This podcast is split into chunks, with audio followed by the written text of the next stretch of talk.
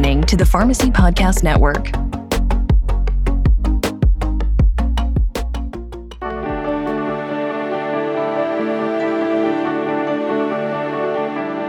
You're listening to the NASP Podcast. This specialty pharmacy podcast is a collaboration with the National Association of Specialty Pharmacy and the Pharmacy Podcast Network. The mission of the National Association of Specialty Pharmacy is to improve specialty pharmacy practice by promoting continuing professional education and certification of specialty pharmacists while advocating for public policies that ensure patient access to specialty medications. As the healthcare industry's leading podcast dedicated to the pharmacy profession, the Pharmacy Podcast Network is proud to bring our listeners the NASP podcast in collaboration with the National Association of Specialty Pharmacy. Hello, my name is Sheila Arquette, and I'm the president and CEO of the National Association of Specialty Pharmacy. I am delighted to welcome a very special guest, Dr. Paige Kilian, to this episode of the NASP podcast. Dr. Kilian serves as the Chief Medical Officer for Inovalon. In this role, Dr. Kilian is responsible for the oversight of the medical directors of the company, the clinical content and design of the company's software and analytics, and the clinical training, quality, policies, oversight, and compliance of associated operations. For more than a decade, Dr. Kilian has led a team of clinical personnel who bring the latest best practices and evidence based clinical standards to Inovalon's products and services. Dr. Kilian is well known throughout the healthcare community as an expert on the application of data, software, and analytics to the benefit of clinical protocols, care guidelines, real world healthcare clinical workflow, and regulatory policy guidelines adherence. Most recently, Dr. Kilian has been recognized with the Healthcare Business Women's Association 2020 Luminary Award. Prior to joining Inovalon in 2007, Dr. Kilian was in clinical practice with Johns Hopkins Community Physicians, where she served as medical director with responsibilities including patient care, clinical training of medical students and residents, and clinical oversight of a multi specialty practice. Dr. Kilian graduated summa cum laude from Washington and Lee University and earned her doctorate in medicine from Tufts University School of Medicine. She completed her residency in internal medicine at the Johns Hopkins Hospital in Baltimore, Maryland. Paige, thanks so much for joining me today. Thank you very much for having me. I'm excited to be here. So, to get started, what can you tell our listeners about Inovalon, its mission, and your role? So, as you have said, I am Chief Medical Officer at Inovalon. You know, we have a website that says we are a leading provider of cloud based platforms empowering data driven healthcare, which sounds fabulous, I think. Um, but I, it's helpful to think about what that really means.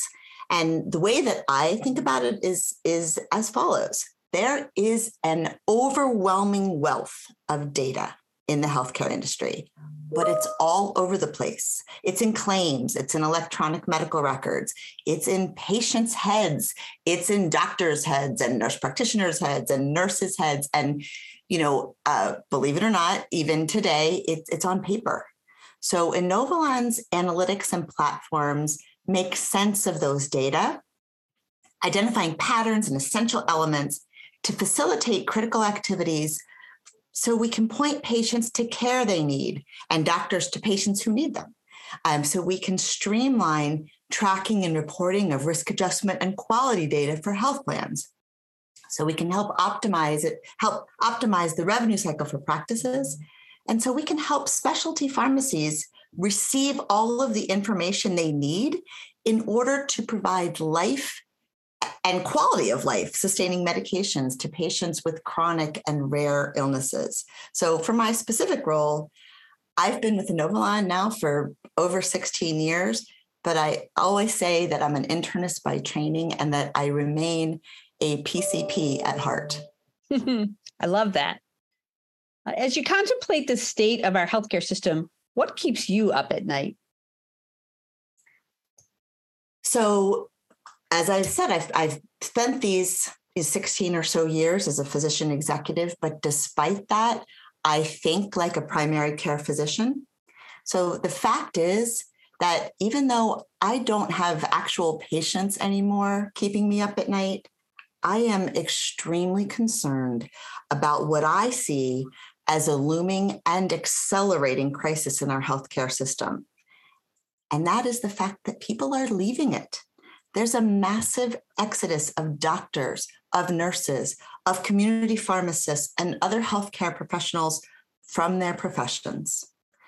Last year, uh, about a year and a half ago, the AMA, the, the American Medical Association, surveyed over 20,000 professionals across 124 institutions and found that one in five physicians was planning to leave practice within two years. One in three were planning to reduce hours.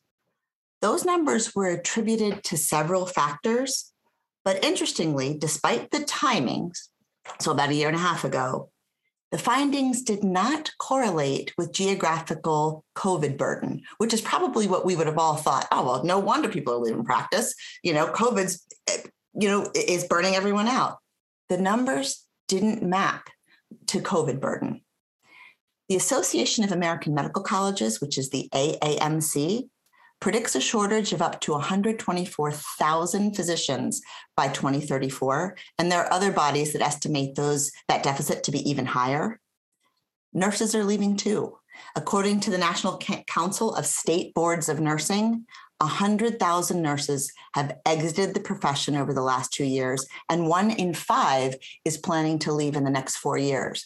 My daughter's a nurse. She says what they're told is one in three is leaving in the next few years. So their, their alarm bells are, are ringing all over the place. Whether or not pharmacists are leaving the profession entirely is a little less clear, but there is absolutely a shift away from community pharmacy. It all adds up to reduced access to care, particularly because those who are leaving their roles for other opportunities, even if that's retirement, because, you know, some of us are, are aging out, but those who are leaving their roles for other opportunities are heavily tilted toward primary care. So internists, family practitioners, and community pharmacists. They're leaving. I know. I you know I, I read that all of the time, and I think it's just due to you know the the especially. I mean, I'm speaking with respect to pharmacists just you know the, the crazy pace that they have to maintain and all of the different types of responsibilities that they have right? Trying to manage that um, all at the same time with again little supportive help right? Because as, as, we were talking about earlier there's just it's really hard to find you know um, employees right now. Absolutely it is. So how do you think we can reverse this trend? What, what can we do? Well i think we need to recognize what some of the drivers are. And and you know we've we've comment on commented on that already but i would love to give a little uh, flesh on the bone if that's okay. And you know like i mentioned everyone's like oh the pandemic was terrible the pandemic was terrible. And of course it was. It's tempting to blame the pandemic but it's really far more complicated than that. Going back to 2016 and i have to confess that i'm about to quote a study that that has become kind of um, bread and butter for me in, in sounding this alarm. Annals of Internal Medicine published a study in that year indicating that outpatient physicians spend only 27% of their workday on direct patient care and just shy of 50% on administrative tasks, whether they're EMR or paper based. So, in an environment in which access to care is critically important and even is measured as a quality standard, it's unsustainable. Our very efforts to drive cost containment and our efforts to drive quality are actually playing a role in undermining it. At the end of 2020, if we remember back to that point, it was we, at, that, at the time we thought it was mid-pandemic, but it was still early pandemic, and and yeah, retrospectoscope and all of that, right? Um, vaccines were just coming online. Medical economics surveyed its readership and found that the leading challenge for the coming year was paperwork. And again, this is mid pandemic. The leading contributor to burnout among those reporting burnout was administrative burden with prior authorizations and quality metric reporting leading the pack.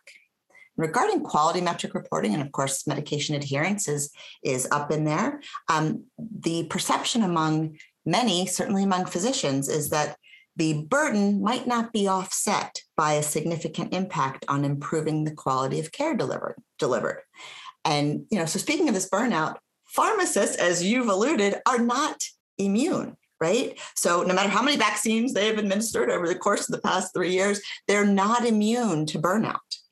Uh, this spring, just a few months ago, the Washington Post published a piece looking at exactly what you were mentioning the burgeoning stress and workload leading to exhaustion and pharmacy staff shortages. They cited the National State Based Pharmacy Workplace Study, which was conducted in 2021, and it was conducted across over 6,000 pharmacists across all work um, spaces reported that 75% of pharmacists disagreed with the following statement Sufficient time is allocated for me to safely perform patient care slash clinical duties. So 75% of pharmacists across all work types disagreed with that statement. That's it's chilling. It's it's chilling. So absolutely the pandemic slammed pharmacists. But according to Lisa Bernstein, the interim chief of the American Pharmacists Association, as I'm sure you know, mm-hmm. not much has improved on the burnout front, even though the pandemic has fortunately waned. According to the most recent National Pharmacist Workforce Study, there's a shortage of pharmacists willing to endure the pressurized environment that, that, that we're discussing. Reducing pharmacy hours in response to that is, is a strategy that some pharmacists have employed, but it doesn't reduce the amount of work that has to, has to be done. It redu- reduces the number of hours available to do it. So the vicious cycle continues. And the risk is once again that patient care is jeopardized. So I've gone on and on, and you asked me how to reverse the trend, but I think you know that that that's what the trend is. Those are the drivers. So okay, how do we reverse it? And I guess the um the glib answer, not that I think it's fair to be glib here, is we have to reduce administrative burden. Um, I would say that as a physician speaking, you know, recognizing that I'm speaking in a pharmacy forum, the obvious opportunities on which I'd like to comment are prior authorizations mm-hmm. and quality measures, you know, many of which uh, hinge on pharmacy interventions. So if we think back to what I just quoted, those two are the biggest contributors to the administrative burden driving physicians out of practice, and their effect on pharmacy is self evident. Uh, you know, I think on the on the prior authorization front, there are fortunately many voices. From my perspective, though, I'm not sure that all of the dots are really being connected effectively. I'm not sure that voices are being raised in unison, collaboratively, and, and loudly enough. On the pharmacy side, certainly we have acknowledgement that I don't know if you would consider it traditional or reactive, but the the usual method for prior authorization, prior authorization is very inefficient, right? And it leads to delays for patients and reduces opportunities for face to face engagement between pharmacists and their patients. And that's a dissatisfier for both. Patients want to talk to their pharmacists and pharmacists want to talk to their patients. That, you know, that that's one of the um, engaging, um, self-fulfilling are fulfilling uh, roles of a pharmacist, right? They want that patient engagement for the most part. So when we have the reactive process, that's diminished. There are things that we're doing um, that largely I think pharmacy has driven to improve that, right? We have the new electronic prior authorization standard. We have real time benefit comparison tools. And the good news is prospective prior authorizations are increasing. So that's terrific. Definitely good for patients definitely good for pharmacists. Delays are reduced, the back and forth diminishes, and and that's that's fabulous. That's a very good thing. But I'm not sure that it really makes that much of a difference on the physician side. You know, according to the AMA, recognizing that prior authorizations are a health plan cost containment strategy, it's a pretty expensive one, right? So mm-hmm it's a process that costs the typical physician practice up to two business days per week. And it costs patients. So sometimes you have devastating delays. Sometimes you have abandoned treatment with hospitalizations, disability, death, all of the horrific outcomes that can come from a lack of quality care being delivered. Um, the AMA has some stark statistics 94% of physicians report delays waiting for insurers to authorize necessary treatment. 80% have seen treatment abandonment, and 33% of the physicians surveyed reported that they had seen a serious event. The, um, the prior authorization process is financially expensive too. So, obviously, resources cost money, but for 2020, there was a, an estimate that the prior authorization process for that year was $767 million of burden to the system. And providers, physicians, nurse practitioners, practices absorbed about 86% of that. In um, there's a paper in June, and I, I, I, I can you tell I'm passionate on this? of course, of course. Um, there was a paper in June where the AMA covered its updated assessment of the prior authorization process and basically said, look, it's expensive, it's overused, it's inefficient, and frankly, it's dangerous. So it has a recovery plan for America's physicians. And in that, re- related to prior authorization, the AMA advocates reducing total volume of prior authorization, increasing transparency of the requirements, and of course, driving automation, get data, get that ever important data where it needs to be um, as quickly as possible with as, as um, little misinformation as possible. It totally makes sense. I think we can all get on board with that. For treatments that are regularly approved, let's eliminate prior authorizations altogether. Let's eliminate prior authorizations for dose changes, make the original prior auth good for a year. And, and let's, for Pete's sake, stop requ- requiring prior authorizations for ongoing care when patients change healthcare coverage. Those steps alone would be wins for everyone, for physicians, for pharmacists, and most importantly, for patients. So it, that's a compelling story for me that you know pharmacists and physicians collaborating through their associations can drive reduction in this administrative burden so that all of us as healthcare professionals can do exactly what we entered the space to do, which is to spend time with patients.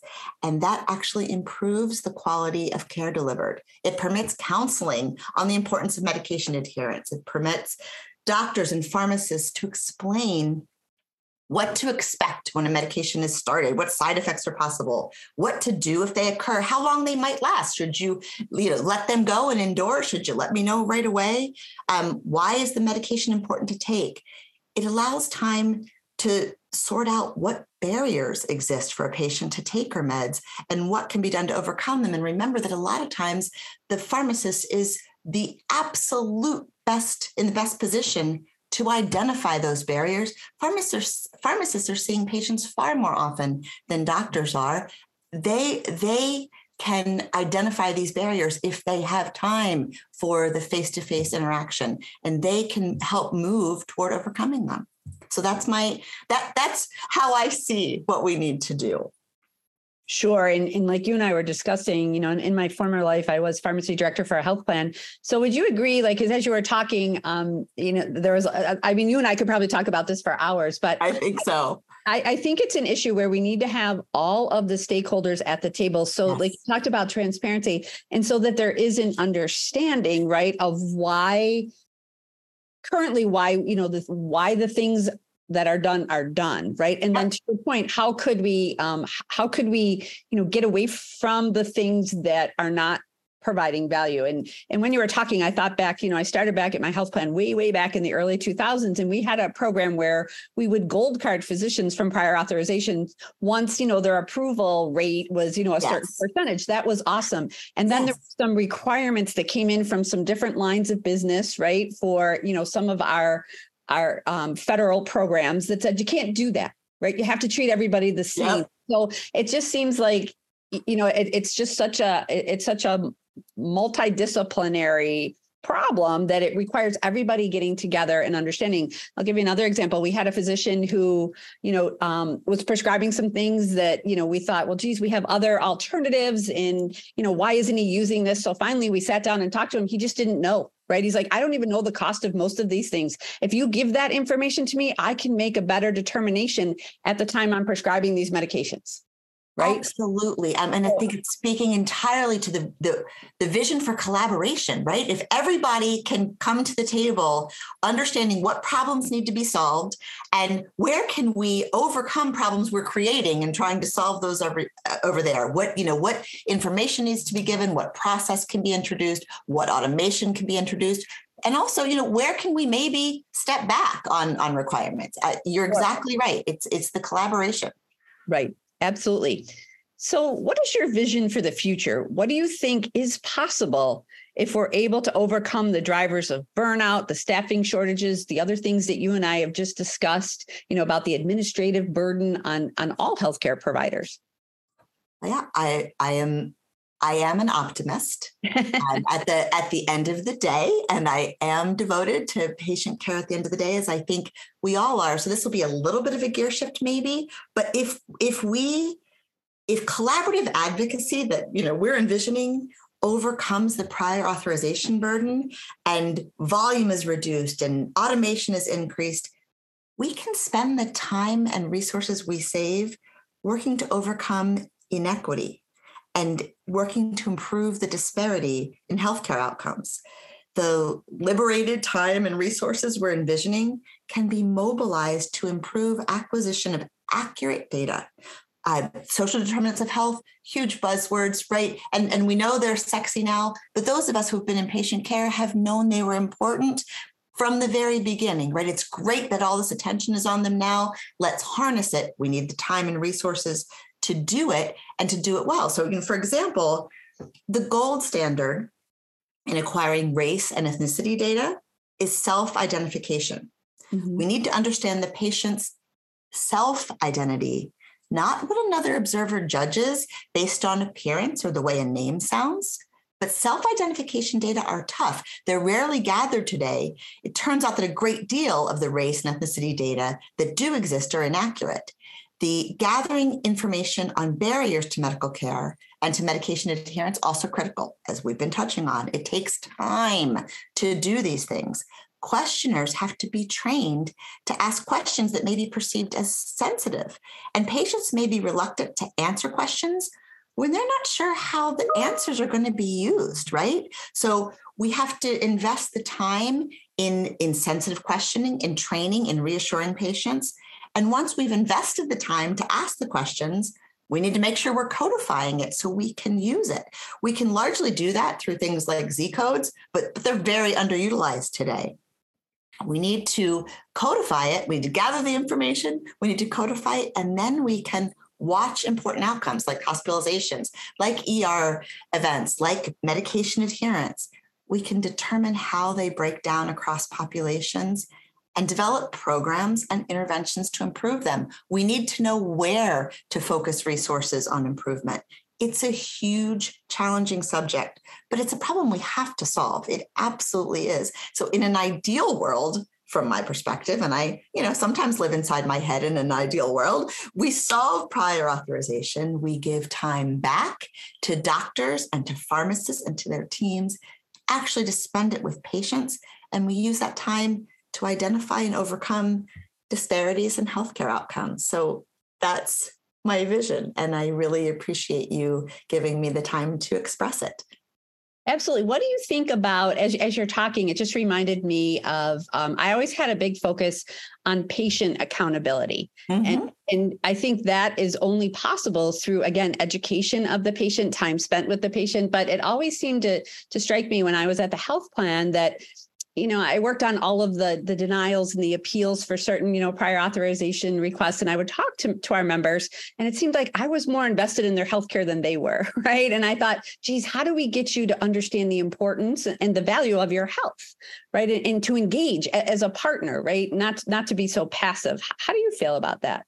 Well, I think that um, for some people, for many people, unfortunately, the pressures of the of the given moment the today the tomorrow um, can outweigh the um, perception that if i do this now i'm going to be better in a year or five years or ten years. So um, it it is there it's very complicated and there are folks out there who are managing stressors that are almost unimaginable. And, you know, to your point about, you know, physicians needing to be educated on the prior authorization um, process and why a particular medication should be used or why it shouldn't because it's so expensive and what education can do for a physician in that role i think the same is true for patients. And sometimes the benefit of of taking this medication today or stopping that medication today or stopping this behavior today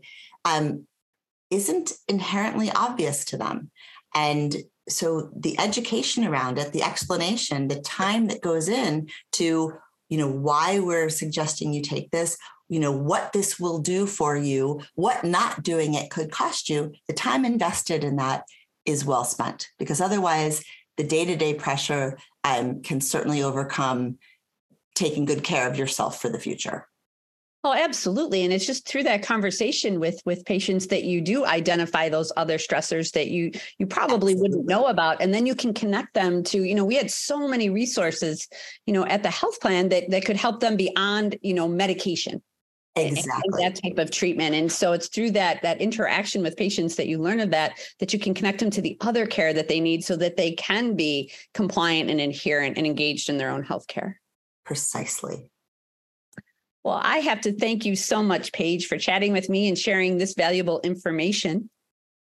Thank you very much for having me. It was my pleasure. We would also like to thank Inovalon for being an NASP 2023 annual meeting and expo diamond level sponsor. NASP podcast listeners are invited to visit the Inovalon exhibit booth booth number 305, September 18th through 21st.